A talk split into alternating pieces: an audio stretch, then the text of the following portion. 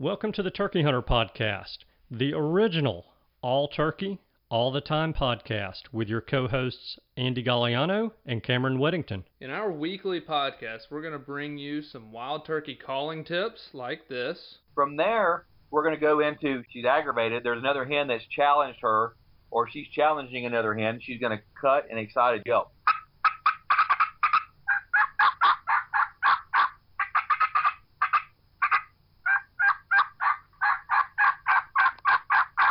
Advice from old pro turkey hunters like this. the turkeys typically don't like, I think, more times than not, to travel in an easterly direction into the sun first thing in the morning, especially after he gets up.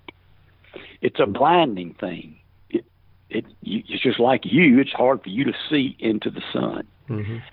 So if I have a choice, I'm going to try to make it so that I'm going to be on the west side in the morning, east side in the afternoon of a turkey. Exciting live hunts like this. Holy crap, they're coming.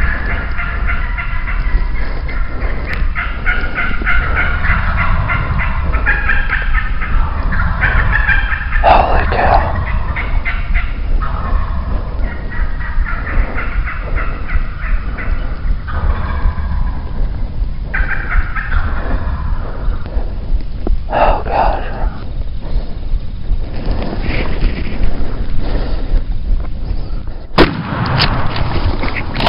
Then we're going to teach you how to cook your bird with advice such as this. with some fresh rosemary and garlic, and then cool that off and spread that along the inside of that butterflied turkey breast that we've seasoned on both sides. Wildlife management tips for your property, especially with turkeys like this. if you look at the type of habitats that turkeys need for nesting and brooding, that tends to be habitat that can be managed more successfully with growing season fire than with dormant season fire. And hopefully along the way, we'll get plenty of these. Well, on November the 28th of 1953, I was hatched. When I popped out of my mom and the baby doctor spanked me on the bottom, I went, ow! And I've been doing it ever since. I like that. Thank you for tuning in. And now, for this week's show. Hello, and welcome back to this week's episode of the Turkey Hunter Podcast. You are listening to episode number 297 Mentored Hunts with Travis Sumner. And I am your co host and the guy who is working on wearing out a diaphragm call this summer. Hmm. And I'm your co host, and the guy who's spending most of his retirement on books still. All right, very quickly, do you care to share any of your recent purchases with us? Yes. I have one I'm really excited about. Actually, both of them I'm very excited about. But I just got Bob Clark's Cure for Wild Turkey Fever signed and in good condition for Mm. 25 bucks from a library up in New Hampshire, I think's where it is. Don't ask me how I found it. It was in the dark web, I'm pretty sure. But I found it, bought it, and it actually came in. I was kind of skeptical because I had no confirmation, but I Mhm. got it. So I think that was a great buy. I think it should sell for a lot more than that. Not that I'm going to sell it, but I'm pretty sure I got that really cheap. And then from one of our faithful listeners, I have an order in for tall timber Gobblers, which is Mhm. supposed to be quite the rarity these days. And I've sent the money, and he's supposedly sent the book, and I'm supposed to be getting it next week sometime. So I'm pretty excited about that. Very nice. Yeah, so I got. I just really hope my wife does not go in my turkey room because she might wonder why there's a giant stack of books in the corner Yeah. and, and wonder how much that could have possibly cost. But you know, it's not turkey season, so They're not adult magazines, so I don't think she's going to raise too much Cain about it. yeah. But they can be kind of pricey. Only if you tell her. That's right. I got them all for ten dollars. But Yeah. What's your what's your goal with the diaphragm call? Do you have a, a current sound you're working on right now that you're wanting to perfect? Yeah, you know, I still have difficulty with the purr.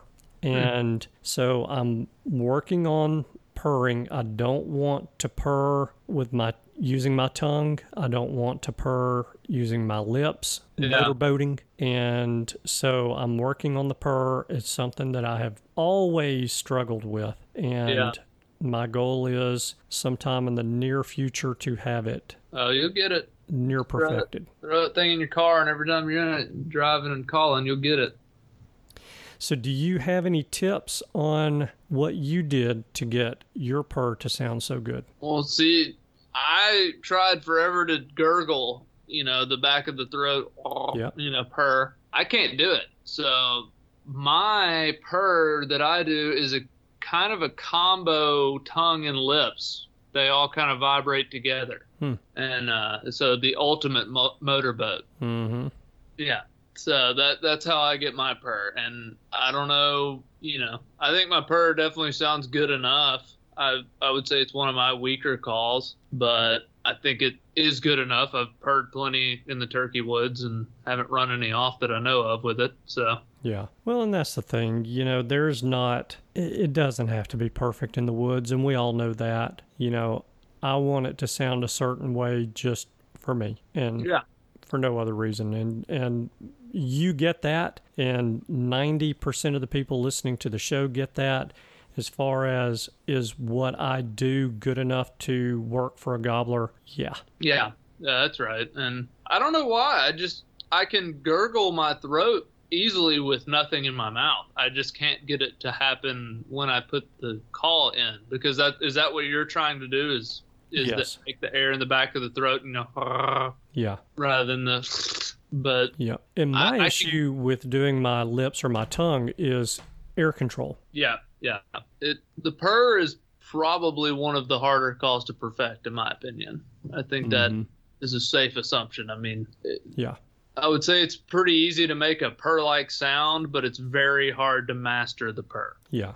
on a diaphragm. And I can do it well enough without a call, period. And I'm sure most everybody listening to this show, if they tried it, could do the same. You know, Yeah. it's really not that hard of a sound to make natural voice or, you know, by doing the motorboat with your lips or your tongue. It's just, you know, Yeah. what else am I going to practice? You got to be doing something turkey related. I mean, Yeah. come on. yeah, exactly. So, anyway, that's what I've been working on. Hopefully, I'll get a little bit better at it here sometime soon, and you know, I can come on the show and demo it. Yeah, bring it on. It'd be interesting to hear you do your old style purr with the tongue and then swap into your gurgling style and see what, you know, how Mhm. big of a difference did it make kind of thing. That'd be interesting to hear. Yeah. Well, the good news is I've got 254 days, 12 hours, 5 minutes, and 41 seconds before I need to master the purr with the diaphragm call before spring turkey season in Alabama starts. Well, if you fail to master it by then, then you should probably attempt to master it before 268 days, 11 hours, and 43 minutes, because that's when we're opening up here in Tennessee. Ah, okay. Very good. Yeah. So we still got a while, but time's ticking off all the time. We're getting closer. It is. And for me, the way work is going, I have a feeling I'm going to wake up here in about a week and it's going to be turkey season. Yeah. Well, if you're going to try some archery fall turkey hunting, you could be hunting in less than 60 days, is all I'm saying. Yeah, that would mean I'd need to travel and get a bow. Yes. I have a crossbow if you'd like to borrow it. Well, I probably would need to try it with the crossbow because I am so good with a compound bow that I just had to quit bow hunting altogether. It's an uh, unfair advantage. You have It it really is. you're you're handicapping yourself with a shotgun, is what you're saying. Exactly. I'm an exceptional shot with a compound bow. That is, you know, that's that's good of you, man. I mean, you would have tagged out all five birds first week last year with the compound bow, so it's good that you handicap yourself with the shotgun. I think it's good. Well, it's only fair to all the other hunters. Robin Hood himself. So, but Mhm. yeah, for real. I'm, I'm gonna try to stick one with the old stick bow this year. We'll see how it goes. I hope it works. Me too. I'd like to bring a gobbler home for fall. Yes, sir. So Well, today we have a pretty neat interview. This is with Travis Sumner, who's with the NWTF, and we're going to talk about mentored hunts. And we're going to really deep dive into mentored hunts. And so I know, you know, we've talked about this numerous times, but you were not at the NWTF convention, and so you missed this interview, but you were fortunate enough to get to edit the interview. yeah, I got the really fun part of it. Yeah. but, you know, these hunts have interested me for a while because, you know, I'm interested in teaching others the sport of hunting. And I think it's something that as we, most of us, as we get older, it's, you know, it's a tradition, a passion, a hobby, a pastime that we would like to pass down to others whether that's our children, our nieces and nephews, co-workers, fellow churchgoers, neighbors, whoever it happens to be, you know, we want to share and give to other people all of the great things that we have gotten and learned from the outdoors. And these mentored hunts are a great way to do that. And Yeah. so I was interested in getting Travis to sit down with me at the NWTF convention and really deep dive into these mentored hunts because there is so much to them to putting one on and having it be a successful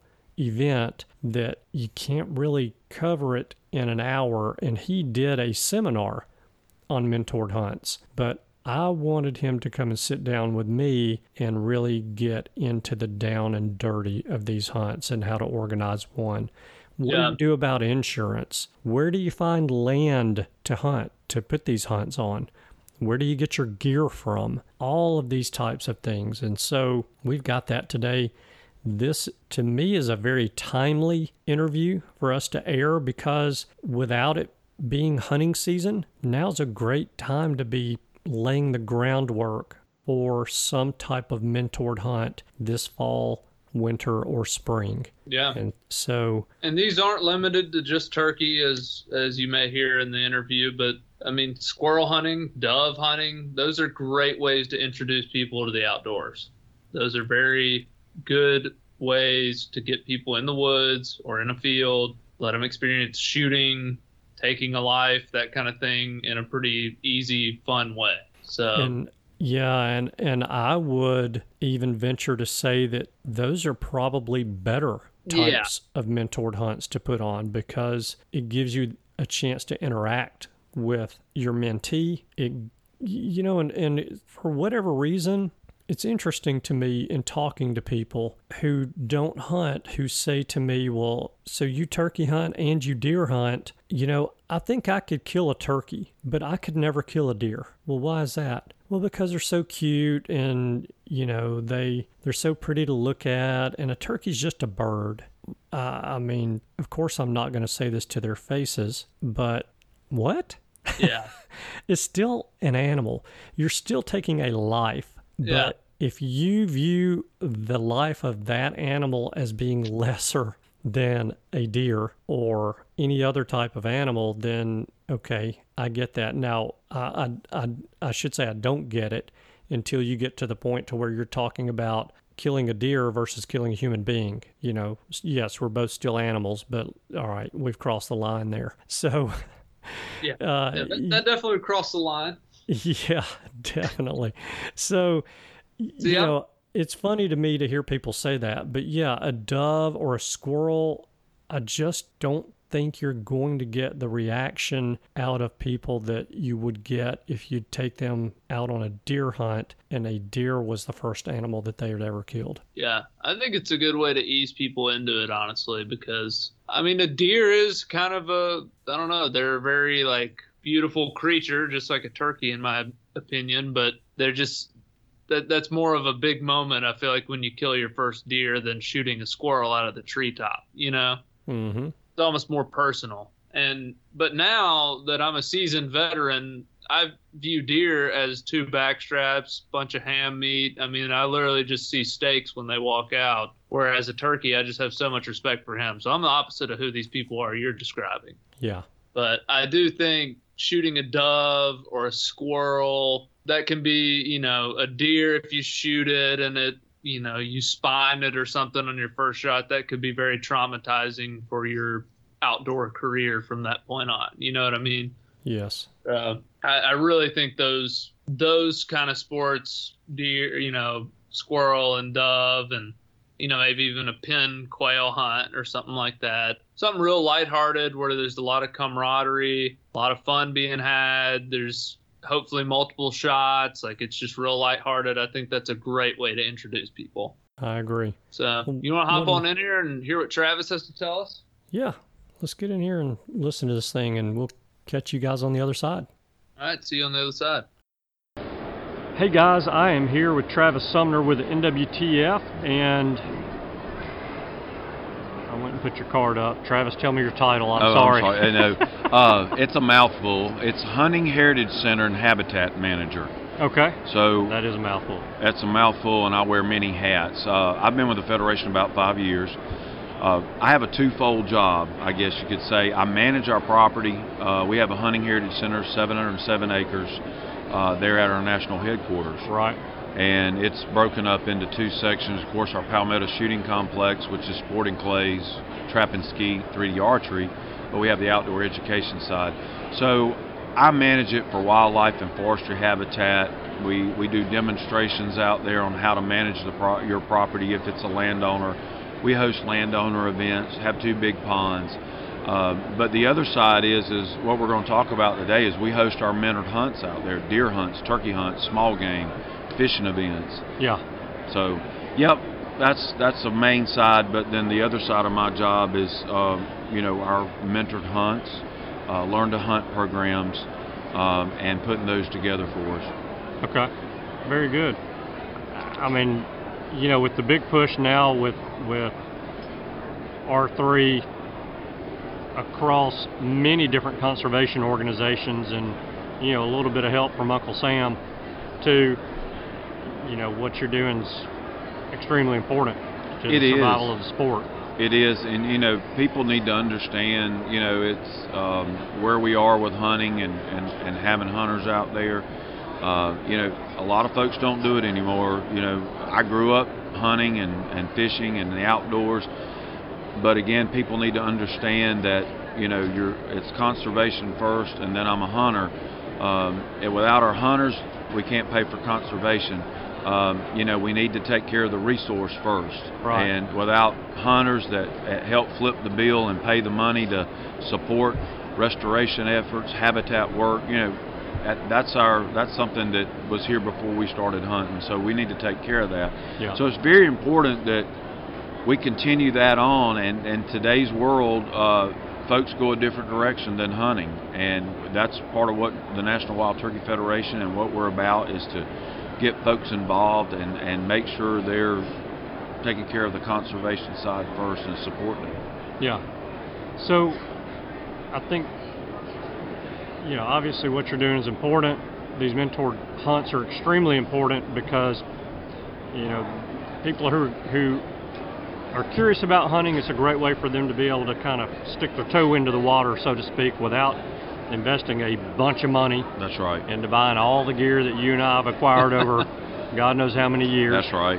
and you know this it's a very good thing to do with these mentored hunts. And i think you know the majority of the listeners already know the importance of, of putting these types of hunts on. But man there's like for me i'd be interested in in you know working with our local chapter and one of the local chapters in the birmingham area to put one on but i look at it and think good gosh this is a mountain to climb this there's there's a lot to putting a hunt hunt on. on like this. So where I guess kind of where would somebody start in Right. getting one of these hunts put together? I, you, you mentioned you know putting your toe in the water for the first time. I think for a lot of people, what they get nervous about is you know can I do this? It, it, Yeah. Is it a, a, a big on taking for me to do and put on a hunt?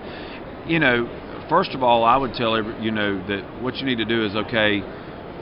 What kind of hunt do we want to do first, uh, and and planning, and you want to plan this, of course, you know, way in advance.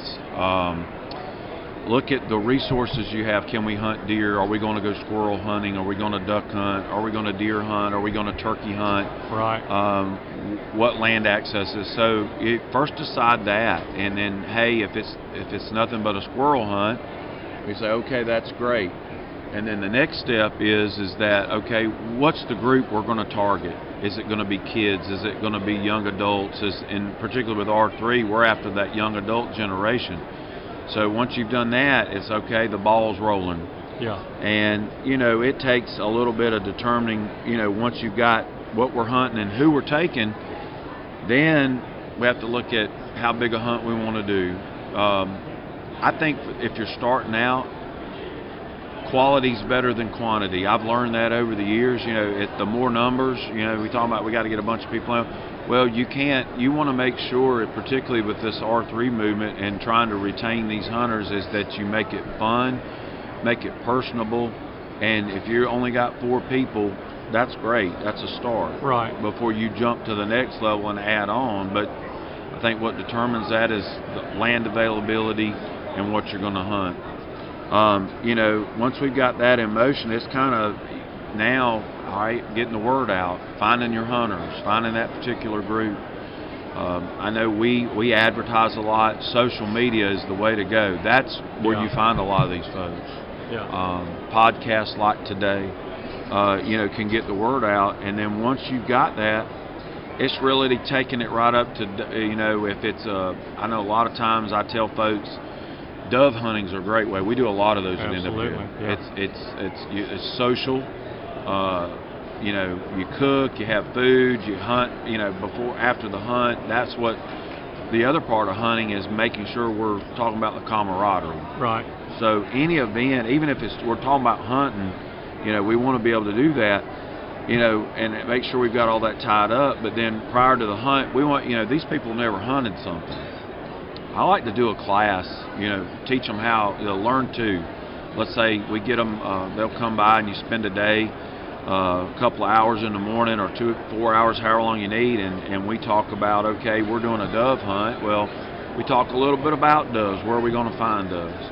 Uh, if it's deer, we talk about deer. We talk about turkey. We talk about the gear you need, Yeah. you know, before they come. Yeah. Uh, and I think the most important factor is then we start talking about firearm safety, safety in the field. What you know, you're going to be using a firearm, and a good point is a lot of times you may have people who have never hunted before, never shot a gun, and that we see that a lot. Yeah. So you got to put some time in the range. You got to take a little bit of time to get them out there, get them comfortable, get them familiar. Um, you know, I know folks that are deer hunting. You talk about other organizations, QDMA. Uh, they do a lot with crossbows. They, they, you know, teaching people how to handle that. And I think you've got to get that in play before you even put them in the field to hunt. So we try to. It's this kind of a step-by-step process. Once we take them through learn to hunt, then we schedule the hunt. But you've got to realize these are new hunters, so we've got to have people who are willing to take a little bit of a time out of their schedule to go out there and teach them. Right. The mentor. Yeah. And you know, we start looking at uh, groups of folks, and I, you know, I'd like to emphasize a little bit. You know, for you and I, we're we're males, and and a lot of times you may have females in the bunch. It may be your younger generation. You know, I think the key is to make sure you are putting a mentor that works with their their age or uh, their gender. Uh, if it's a female, they want you know they feel comfortable with a female mentor. And believe there's a lot of fe- we have a lot of female hunters. Right. Right. So you know that's that kind of first initial process. So we go out. I like to have a workshop with a mentor. You know, you think about your first hunt and who took you. You know, and then I think about mine and you know what they taught me and the safety aspect and respecting the game and you know I, one of the things that I emphasize in these learn to hunt processes is that it's an experience. It's not about what we're going to harvest, what we're going to you know. It's not about we're out there to shoot everything on the field, but it's Yeah. the experience. It's because you go again, and my dad taught me that. That's who took me hunting. So that's when you're talking to your mentors or, or kind of walking them through the process.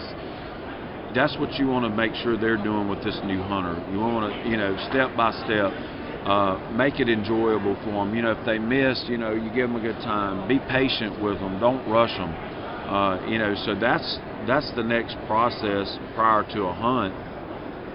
Once we're to that level, Andy, you know, then it's it's really putting the hunt on itself. You know, whether it's a dove field, you know, we may be six months in advance planting the field. You know, working with a landowner to do that. If it's deer hunting, we may be putting up deer stands. Turkey hunting out there scouting. That's the mentor's place in the beginning. So as we get closer, you know, what we found is if you get a really good group of mentors, they're willing to do anything. You know, I've, I've found in the past few years, and you might can relate to this, is that if you, you know, for their appreciation, I like to have a dinner for them. I found if you feed somebody and give them a hat, they'll do anything for you. Yeah. So, Yeah. uh, a lot of truth to that. and it works out great. Um, so, you know, these guys are out there on the ground. You know, we talk about, hey, you know, the the first things first. The day we get closer to the hunt, you know, what, how we need to feed these folks. Um, and we, you know, we'll feed them wild game. That's what it's about. Yeah. The today's new hunter, they're all about nutrition. Right. I'm sure you guys have talked about with other people. And so, you know, we'll we'll cook up wild game dinners. We'll have all that prior to the hunt and after the hunt. They get an opportunity to to try uh, any type of wild game and what they're, mainly what they're pursuing, so they know what to expect. Yeah. And then we roll right on into you know the week of the hunt. You know, getting firearms, ammunition, and then we get out there during our hunt. You know, it, this this is a process. Once we're there to the hunt, um, you know, we're ready to go, and we've got them in the field, and we're out there hunting. Well, you know, somebody may ask about, you know, is there liability issues? Well, if it's a chapter, if it's a group of folks, the great thing if you register it through NWTF, we're covering the liability. It's an, a registered event, so we've got all that covered. The day of the hunt, you know, we'll spend time in the field. You know, we're right out there. They're letting them experience, and if it's a dove field, they may shoot up two boxes of shells and kill one dove. That's that's the way I shoot. Me too. um, and then again, it may be you know they go deer hunting and we don't see a deer, but they had fun. They saw squirrels, they saw turkeys, uh, and then once the hunt's done, that's you know, it's not that hard. It, it once you kind of get the the ball rolling. I think the key is to have a good group of guys that will help support you. A, a good NWTF chapter is there to help support it. Um, that's what makes it successful, and that's what'll. Uh, and and then after the hunt, the key for everybody is to make sure you're there to support the new hunter or, or take them on another hunt. And, and you know, we don't do just um, a dove hunt. We offer other opportunities to go hunting. But really putting that hunt together, that's that's what it takes. Now, yeah, it can be get aggravating a little once in a while. You may have people cancel, or you don't have enough people to mentor. And, you know, and I would challenge folks. You know, if you're you're an, an outdoor enthusiast and you're passionate about making sure hunting heritage continues, um, go to NWTF. We, you know, or go to your local chapter and say, hey, I want to be a mentor and I want to get out there and support these people. And and we have resources that you can go and it's a workshop. Talks about your role, what you what you need to be doing with this new hunter, uh, what, what how valuable that position is that you hold down the road as a support for this person after the hunt. They can call you up and ask you questions. You can take them hunting again. So that's a lot of what I do. That's that, Yeah. that's a full scale deal. You know, trying to run a hunt and put it together in a nutshell. So. Yeah. Do you think the the more social type hunts are better hunts for the mentor program because you can kind of and and, and I'm not saying you can't talk to someone and kind of coach them along on a deer hunt because you absolutely can. I talk to myself when I'm sitting in the in the tree stand all the time. I do too. But do you think that those, you know, those dove dove hunts or squirrel hunts or you know maybe a rabbit hunt or something like that's a little easier to, to do as a mentored hunt or um, what are your It does. It was something that came up earlier today. We had a, a, a seminar, and that was a question. The same question was asked: Is it easier to do a small game first? I think so. Uh, it's really the social aspect of it, the interaction a little bit more. You know, sitting in a deer stand, being quiet and not moving. That for a first-time hunter, that can get quite Mhm. You know, you're thinking, why am I doing this? Yeah, I think it's great because you can talk, you're moving around, you're not stationary. It's it's easier for them to to kind of be exciting and um, getting to know other people that are there. I would recommend start out small with these small game hunts and then work your way up to the big game. You know, particularly when it comes to the case of what firearm you're going to use. Yeah. You know, again, you have people that maybe have never shot a high-powered rifle or a center-fire rifle. So then what we've got to do is let's start out small and work our way up. So yeah, I think that's a great way to start out. Yeah. So, you know, there there's obviously, you know, I think a little bit of a struggle as to where you talked about, you know, acquiring the land to put these kind of hunts on. I mean, what where's a good place to start with with that? you know the struggles that we see when we, we talk to our volunteers and we talk to our our coord, R3 coordinators or, or save the hunt coordinator, and the first thing they'll tell you is we is finding mentors and finding land access. Yeah. Um, one thing we've been able to build up at uh, NWTF at the headquarters is a landowner program. Um, I've reached out to private landowners who have hunting opportunity there. It could be squirrels, deer, turkey, even offer us up a dove field. I think if you can reach out to those landowners that you know would be willing to offer up, we're not talking about the whole season, a couple times a season to Right. deer hunt or turkey hunt, they're very willing to do that. I think the key to that is you educate them on why you're doing that. Educate them because what R3 is about, why we need to be doing this you know, I'll have some. Well, I don't really want to do, or they they want to entertain the youth. That's great. I think that's fine. Um, but if you educate them and they they see why you're doing this is to ensure, you know, conservation continues, hunting heritage continues, our traditions of hunting, they're willing to do that. Um, you know, they're going to ask you. They're going to say, well, you know, my lawyer or my liability insurance. That's always comes up. It says, well, you know, I I can't cover this, but look, if it's an NWTF event registered, we've got it covered. And and there again, I always reassure a landowner, hey, look, this is just for this hunt. A mentor or myself's not going to come back and say, hey, can we hunt? So it's worked well for us. It's the same thing that comes up. If not with that, partnering or getting with your state or local wildlife agency, DNR, there's public land access everywhere. We've got a huge uh, Jake's turkey hunt coming up uh, end of March. Mm-hmm. They're going to be able to hunt on public land and private land. So you need to look into that in your planning stage of your hunt. Uh, if you've got that access, uh, it, there's no reason that you shouldn't be able to have a successful hunt or a good quality hunt because that's that's key. It's always about land. The other issue is is getting volunteers or mentors to Yeah. do that. Yeah. And think social media is a good way to reach out to Listen. bring in those those mentors. It is. You know, advertising a hunt, um, which we do, our, our group there, communications group, does a really good job. Social media is there. I, that is our outlet anymore. You know, I can Yeah. bring these flyers and post them. No, these guys, the, the audiences you're looking for, uh, you wouldn't believe the, the feedback we get back at NWTF just from posting a mentor workshop day or, hey, are you interested in becoming a mentor? Or I'll post pictures of our hunt. Uh, you can go to my Facebook page and it, this is hunt after hunt after hunt. I'll get a, a, a message, hey, I want to get involved. I want to do this. So that's our that's our outlet. That's how we get the message out and find the hunters, find the mentors, even find the landowners. Yeah. How are you vetting your mentors typically? I mean, because you know you don't want. I'm not going to say you don't want a newbie hunter, but you don't want the wrong kind of person out there mentoring or attempting to mentor, whether it's for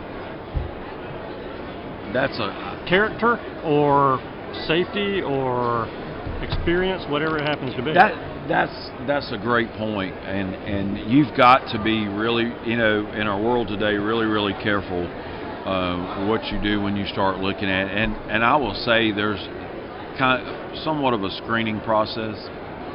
Uh, we look at one, we look at you know a person's character. Um, you know, I tell people, and it's and if you go to our resource page, you can pull up the mentor workshop it has talks about ethics. It talks about character. Those are the two main things. You know, are you out there really teaching the right fundamentals that need to be taught to this new hunter? One thing that's great about us is we're able to partner with South Carolina DNR. Uh, they're at the national headquarters with our program. They have a Take One, Make One program.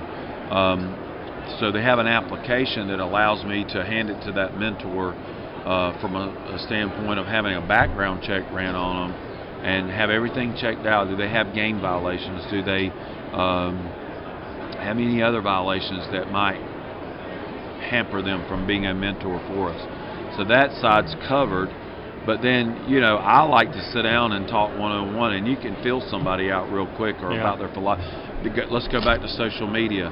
Um, the great thing, you know, when you're nowadays and as an employer and you're hiring people and You you get an application, you go up there and you saw, you go, all right, let me go troll, Yeah. let's find this person. Same thing with our mentors. And Real quick, I can pull up a picture of what they're posting of game or they're hunting or we look at that, and it, it'll give it away in a heartbeat. Yeah. it's very it's very important. Um, you know it's all about our brand or a company's brand. You know when I, they sign a line or they're mentoring for us uh, in that capacity uh, the way they represent themselves represents our organization and we want to make sure we got high quality ethical good character uh, someone with really good morals that's teaching the values about hunting and the experience so that's it's kind of how we're doing things at locating these folks Yeah, yeah, okay. And then,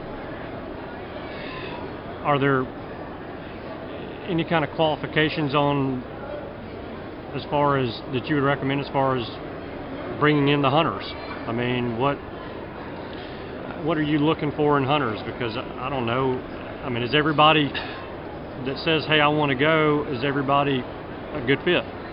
believe it or not, the generation today uh, that we're targeting from an R3 standpoint is all about food.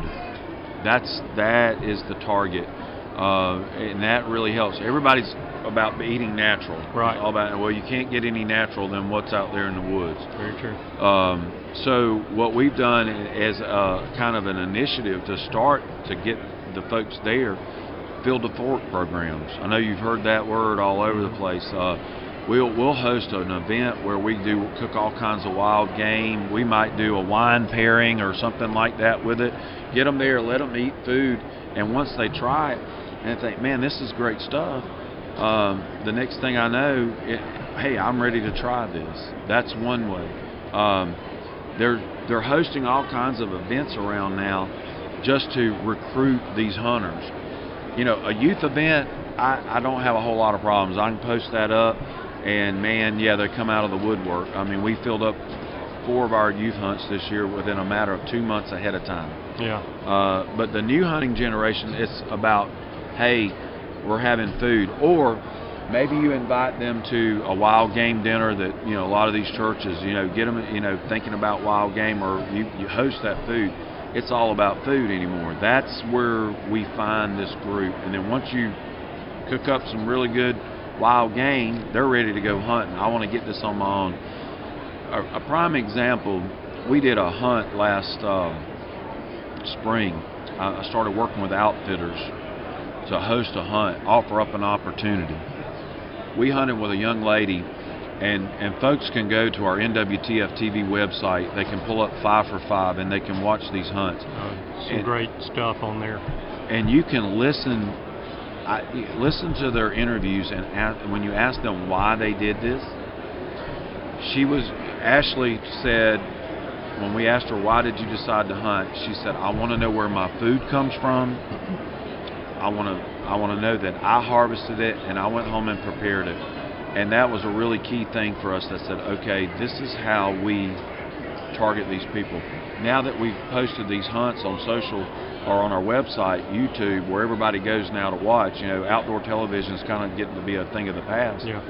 that's where we we recruit from and then you you won't believe it on social media you'll get we'll start getting emails and questions hey i want to do this i want to learn how Yeah. That's cool. yep it's a neat good. thing So,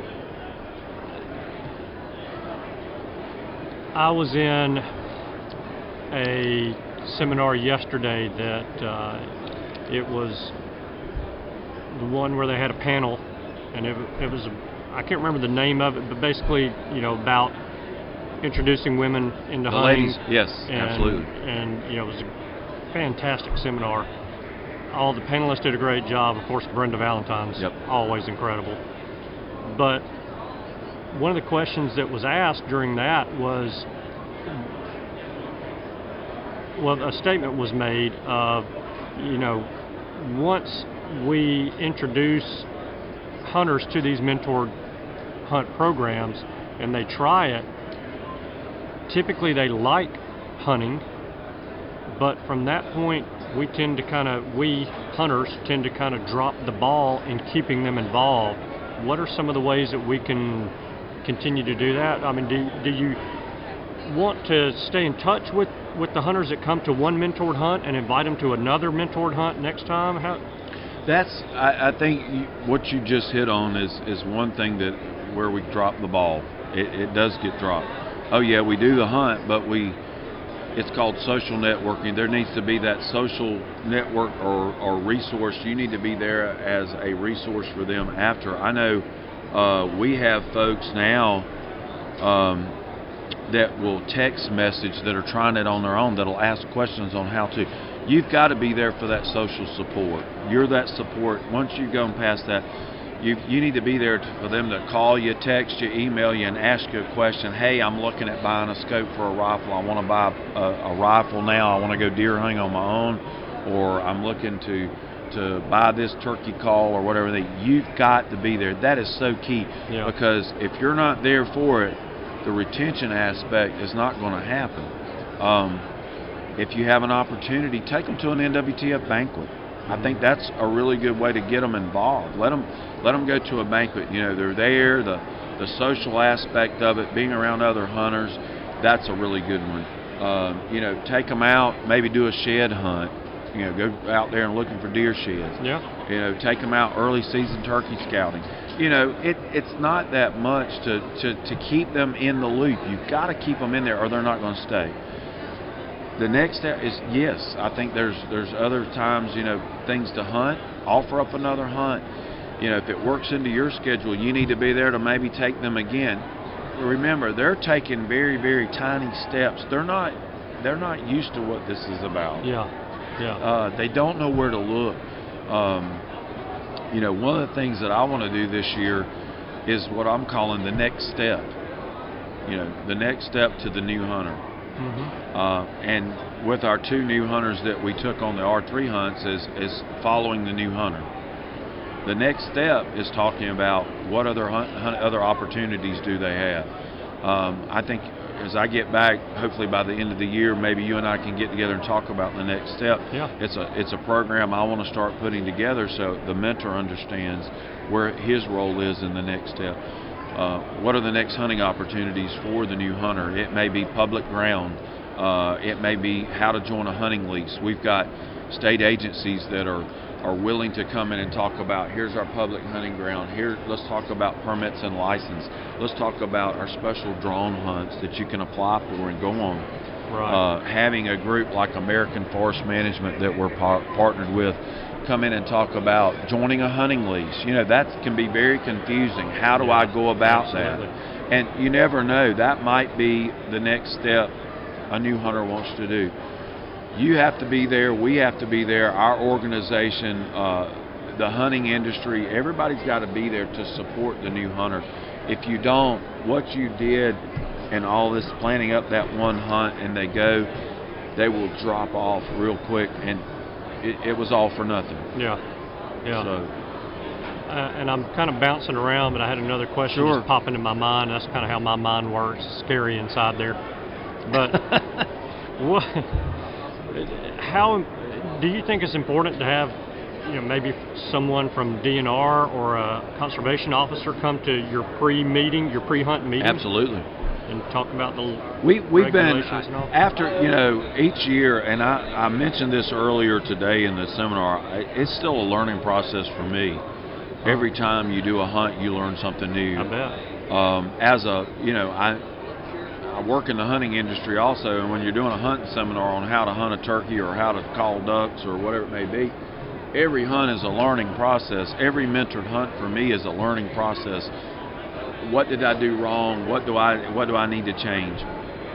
Um, so, you know, to me, taking that point and and kind of saying, all right, what what do we need to make better for that person? Where do we need to take them down the next step?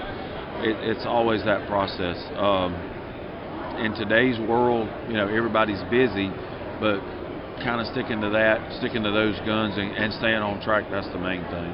Yeah, yeah. In that seminar I was telling you about, one of the it was one of the R3 coordinators or one of the WITO coordinators mentioned that, you know, and now I'm bouncing back again to the how do we keep them. Right. So again, Right. it's, it's a scary place to be in my Oh, head, yeah. So Well, I- hang in there with me. Yeah, and try not to draw a blank. That's, that's I was trying to do that then, but yeah, But so I'm I'm bouncing back to how do we keep these hunters once they come to a mentored hunt. But one of the the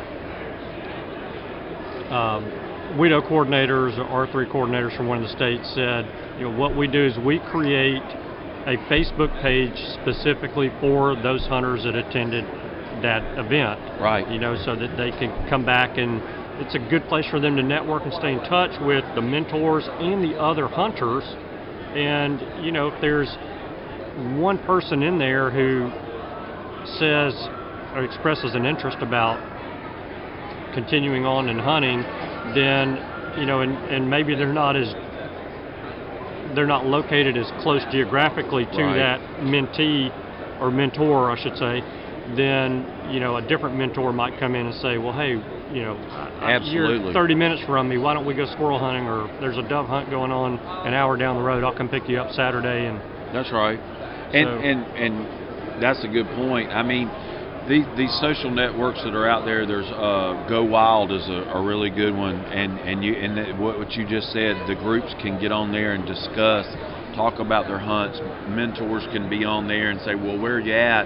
Uh, you know, Powderhook has that same Yeah. type program. Um, those are where you, you try to push these folks. Uh, we do have that Facebook page. We're uh, there is discussion about building a forum page where people can come in and ask questions and you know I may be on there or one of our R3 coordinators may be on there to answer questions and start just a talk. Mhm. Uh, you know I may go in there one day and say hey tell us about your hunting experience.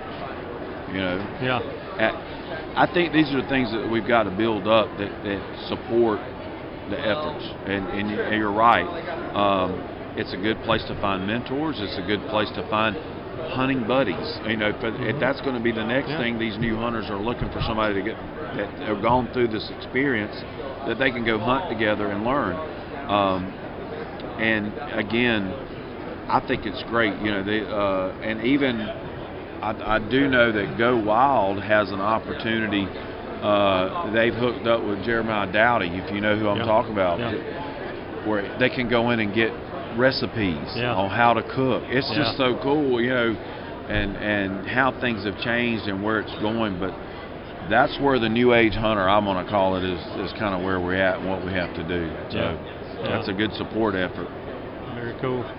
So, anything else that you can think of? I mean, this is such a huge topic. You know, we're never going to cover it in you know 30 or 45 45 minute talk. No, it, it, the only thing that I can really point out, you know, is there people don't don't stick your head in the sand and think we don't have a problem. We have a Oh, yeah. there is a if you're a hunter or an outdoor enthusiast, you know, the folks that listen to your podcast, it's we need to get involved, get involved with an organization like the National Wild Turkey Federation, get involved with our chapters. Uh, You know, my challenge would be to anybody this spring, take someone out hunting that has never done it before Yeah, think about what I talked about the process that needs to happen prior to.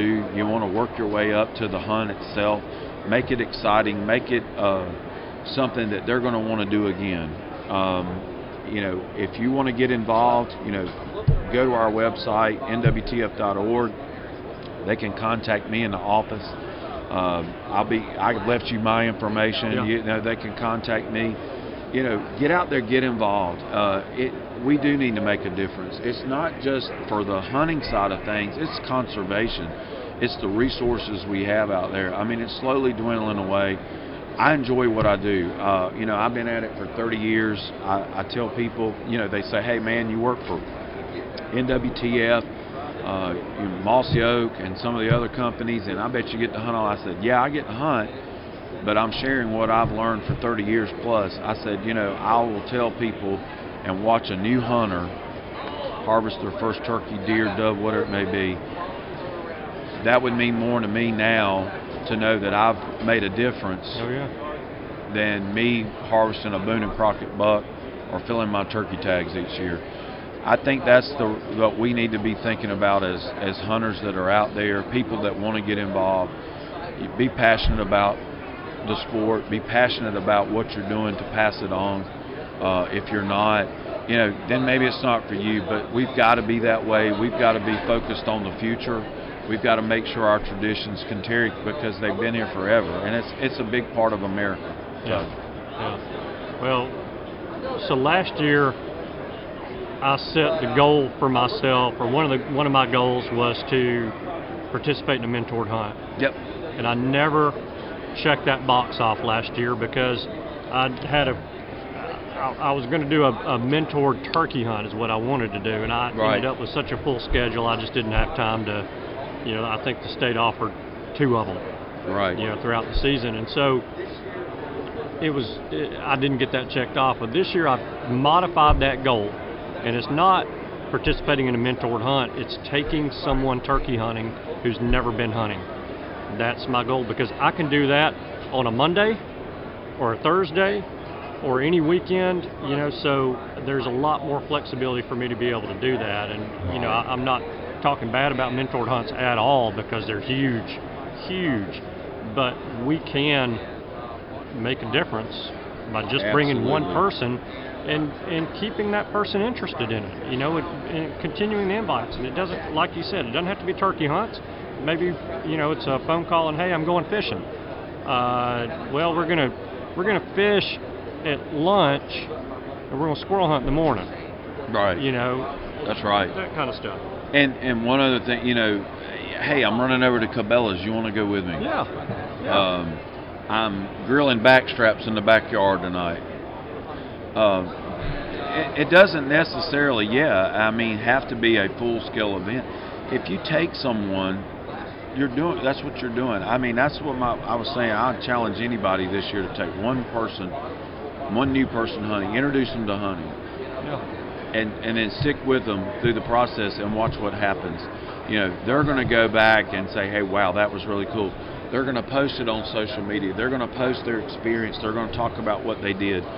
You know, I would challenge that. And we, you know, now one thing that's crucial about that, if you took someone, if you're an NWTF member, we have a place that you can go, and if it's not one of our events, we call it a non-registered event. But we want to know that you're doing that. We count hunter numbers, new hunter numbers. So you could Okay. go there and you could actually say, "Hey, I went on a uh, a new, I took a person hunting for the first time, and here's what I did," and and we can count that. You know, it's all about counting how many people we're recruiting each year. You know, we had that Save the Habitat, Save the Hunt initiative. The Save the Hunt initiative is is, is about talking about counting numbers and Mhm. get people out there. I think it'd be great. I, you know, I we were talking about it earlier in the seminar before we actually started hunting. You know, I was a guide before the word mentor ever came Yeah. out. It was like, okay, we're going to. I was taking people hunting from the age of nine to 72, never killed a turkey. That's awesome. So the process, people have been doing it, they just don't know it. yeah.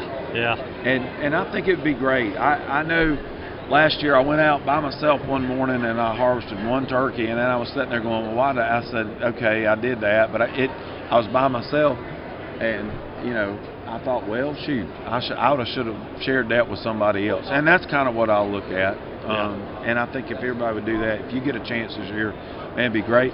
We would love to have you up our way uh, to, you know, or get you hooked up with one of our hunts itself, so you can uh, be a part of that. That'd be good. We'd love I'd to have that. you, or I can point you in a direction. Say, hey, man, hey, tag along on this hunt. I've had so many, and then once you experience it, I think the the experience, and if you're there and you watch the new hunter and say they harvest a turkey or, or whatever it may be, you'll have that feeling just as if you harvested your first one, and it, it it's Oh, yeah. very gratifying. Yeah. Well, and I I have helped a few people get their first turkeys, and you know they they've stuck with it. Maybe not to the level that I do it. You know, I've got that that uh, needle still stuck in my arm, and it's pumping turkey gobbles and clucks and purrs in there. You know, all the time. But they they still go, and you know that's it is. It's fun, and you sit there with that person after they killed that first bird and watching them look at it up close and, and admire that turkey and relive that hunt. And yeah, I, I think uh, a buddy of mine's brother-in-law, we took him to some property that he had access to hunt. Right. And by the way, it's a great opportunity to get a little toe into a piece of property you've never hunted before to, to say, hey, I'll take you hunting That's right. you know. That's right. And and it's always good to have an extra shotgun in case two turkeys walk up. That's right. Don't shoot the turkey out from under your buddy for There their first go. bird. But There you know, go. Anyway, but he still every time I see my buddy's brother-in-law, he still talks about that hunt. And it was it was exciting. You know, I would love to say we called this turkey across the river, but the hens came across the river, and he was with the roosted with the hens, and he came across the river with the hens, landing in his cow pasture, walked up and saw the decoys, and went down in the strut, realized something was something's not right, Right. stuck his head up, turned around and started to walk off, and I said, shoot him, and he did. So, I mean, he it was a heck of a hunt, you know. Those are the kind that you'll remember. Um, I remember a couple years ago when you're talking about remembering hunts that made me think of one in particular, and it it made me feel better. And it goes back to what we've talked about about support, being there for the next hunter. I, we we took a bunch of Clemson students um, that were out there. This kid was a forester, Yeah, worked it, and he's in he's in the outdoors doing the outdoors thing, but never hunted. never hunted. Yeah, So we go on our first turkey hunt, and I, we take him out, and he's with me. This was a, a group effort.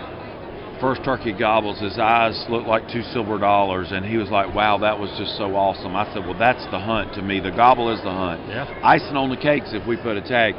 So as the morning wore on, we jumped on another turkey, one of those old mid-morning turkeys, you know, that roll right up I on like you those. the gun was shaking so bad you could hear the stock rattling and i was just saying be calm be calm be calm and that was so cool turkey strutting in the sunlight in those south carolina pines well needless to say we didn't get a shot Oh, he thanked me thanked me thanked me thanked me the rest of the day he said man that was so cool that was so awesome he said it, he said if all we did was hear that bird gobble this morning and i said well remember it ain't always like that the following year I get a text message because I that support. I'm always back and forth. Here's a picture of the guy with his bird. He goes out on his own, oh man. Does all the research on public ground, and kills his first turkey. And and if I had it to show you, I, roughly he says, "Thank you so much for introducing me to this." Learning what I learned from you, and I went out and I harvested my first bird this morning. Wow. So that's what it's about. Yeah. And now he's hooked for life. Oh yeah. Yeah. That's that's what it's about. Do you ever sit back and reflect on that and say, okay, I'm probably going to cause him to lose his job, get divorced, and go bankrupt? Absolutely. I tell, I, I, and you know, I, my wife, man, I'm so happy. I, I'm glad I've got that support from her. She Yep. understands what I do. Because, yep, I said, man, all right, all those Clemson baseball tickets you got, you might as well get rid of them because you, you're gonna Yeah. sell them. You're gonna be out there in the turkey woods. But, you know, uh, that that was that was key.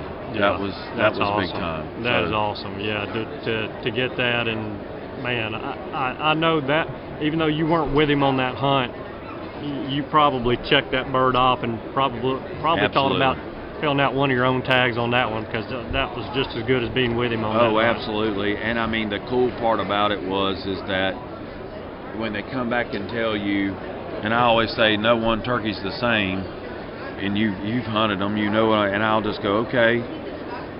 He told me step by step. So I did what you did. I crow called, I owl hooted, and I called to him, and I did. I said when he got closer, you said to get quiet and don't make him look you down, and you know that was so cool. I mean, he tells the story. I would love that if I had time, is to be go to go back and have an opportunity to hunt with some of these people I've hunted with before, Yeah. and and experience it with them again.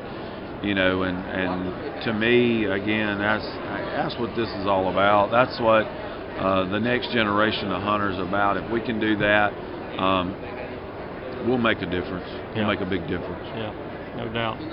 Travis, man, thank you. I appreciate, appreciate your time. it. It- Oh, yeah, this it's has a lot been of fun. fun. Yeah. Well, yeah. again, I appreciate your time, appreciate your efforts to get the Thank word you. out there, and, and Glad to do you it. know, uh, again, if folks are out there uh, wanting to know how to get involved, look us up at NWTF. If you're in the area, come down here to the convention. A lot going on, Yeah. um, and and we we love your support. But thank you for your time. Thank you for what you do. Thank you. We appreciate you guys at the NWTF a whole lot. Yeah, man. All right. Enjoy the rest of the show.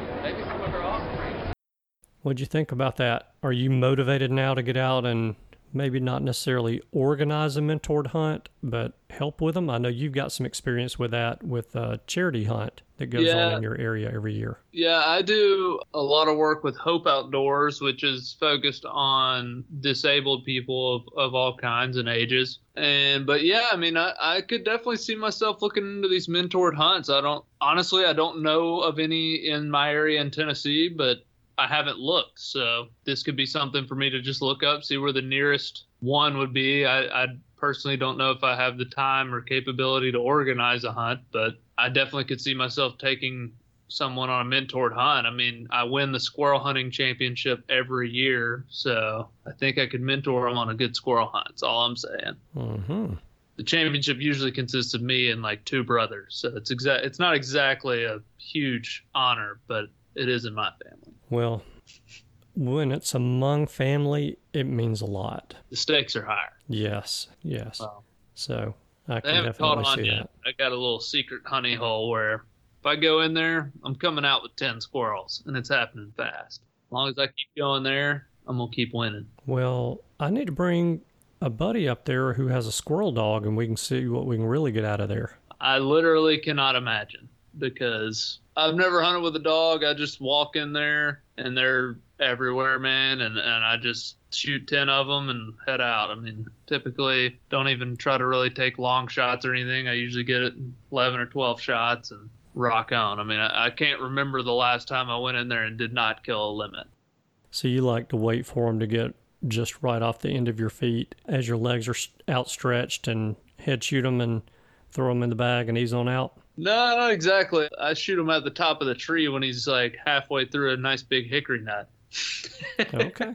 Um, I, I will say this is getting off topic. My dad tore his Achilles tendon one time and bought a squirrel call. It was actually work because he called up a couple squirrels. It was an interesting thing to watch. But Hmm. anyway, I'm gonna look into these mentored hunts. I think it could be a good thing. I I am heavily involved with a organization called Hope Outdoors, which we have those in the southeast mostly, if not all of the chapters are in the southeast that partake in taking disabled folks hunting, and we provide all the equipment, you know, sip and puff shooting mounts and all kind of things for these people and make it possible for them to get in the woods. So it's along the same lines. It's just a different demographic that we're catering to. So it's definitely something I'm passionate about. Yeah, yeah, it's definitely a good cause. Absolutely. Well, Very cool. we'll look into it, man, and I think I think it would be a good thing for our listeners to check out in their local area, see if there's one happening, and if you're a skilled dove, squirrel, deer, whatever the hunt is, go volunteer. Yeah, there are a lot of organizations that could use some help with these types of hunts. And like Cameron does, the Hope Outdoors hunt, they can always use volunteers. So definitely keep that in mind. And if you guys have a mind to share the outdoors with someone, whether it's putting on a mentored hunt or just being a volunteer for maybe a veterans hunt or something like that, wounded warriors hunt, then by all means, please get involved and do that. You know, it's a great way to give back. And I'm not telling you get you guys anything that you don't already know, but it's just you know can be very rewarding. Absolutely. So cool, man. So, how about a favor for the week? Do you want to ask for one? Yeah, I'll ask our listeners this week as a favor. We've asked this before. I'm asking you again. Share this podcast, or actually, share your favorite episode that you've ever listened to of the Turkey Hunter podcast. Pick out the one that you, when you think Turkey Hunter podcast, what's the one that comes to mind? Text it to a buddy, one friend. Just send it to one person and see what they think. And that would really help us out. Hopefully, it would help your friend out, and you'd get to share something you enjoyed from our podcast. So that's the favor of the week. Wow, that's pretty strong, Cameron. Just pick one. I mean, the content every week should be the best one you've ever heard, but you said your favorite. And so I'm sitting here and I'm thinking, which one would I pick? And of course, I'll never answer that yeah, that's a tough on the one. show, but- but that's pretty tough. So, if I'm a listener, I think there's probably one that you think of where it's like, I really learned something from that one, or I really was entertained by that one. One should pop into your mind, share it with a buddy. That's all I'm saying. Preferably a buddy who's not already a subscriber. yes, indeed, that is a great favor to ask. So, good job with that. well, I guess we ought to wrap it on up then. Let's wrap it up. So, thank you guys so much for tuning in this week. We know that you have choices. We appreciate you spending your time with us. We hope you have a wonderful week, and we look forward to seeing you again next week. Goodbye. Goodbye. Thanks for tuning in. You were just listening to the Turkey Hunter podcast. If you enjoyed the show, please go on over to iTunes and leave a five star review. And make sure to head over to www.iamturkeyhunting.com to subscribe for free turkey hunting tips, tactics, strategies, and product reviews to help you have a more successful turkey season. And stay tuned for upcoming episodes on hunting afternoon birds, how to film your hunt, and the breeding cycle of hens, as well as some guest interviews. Thanks again for listening. We know your time is valuable, and we appreciate you sharing some of it with us. See you next week.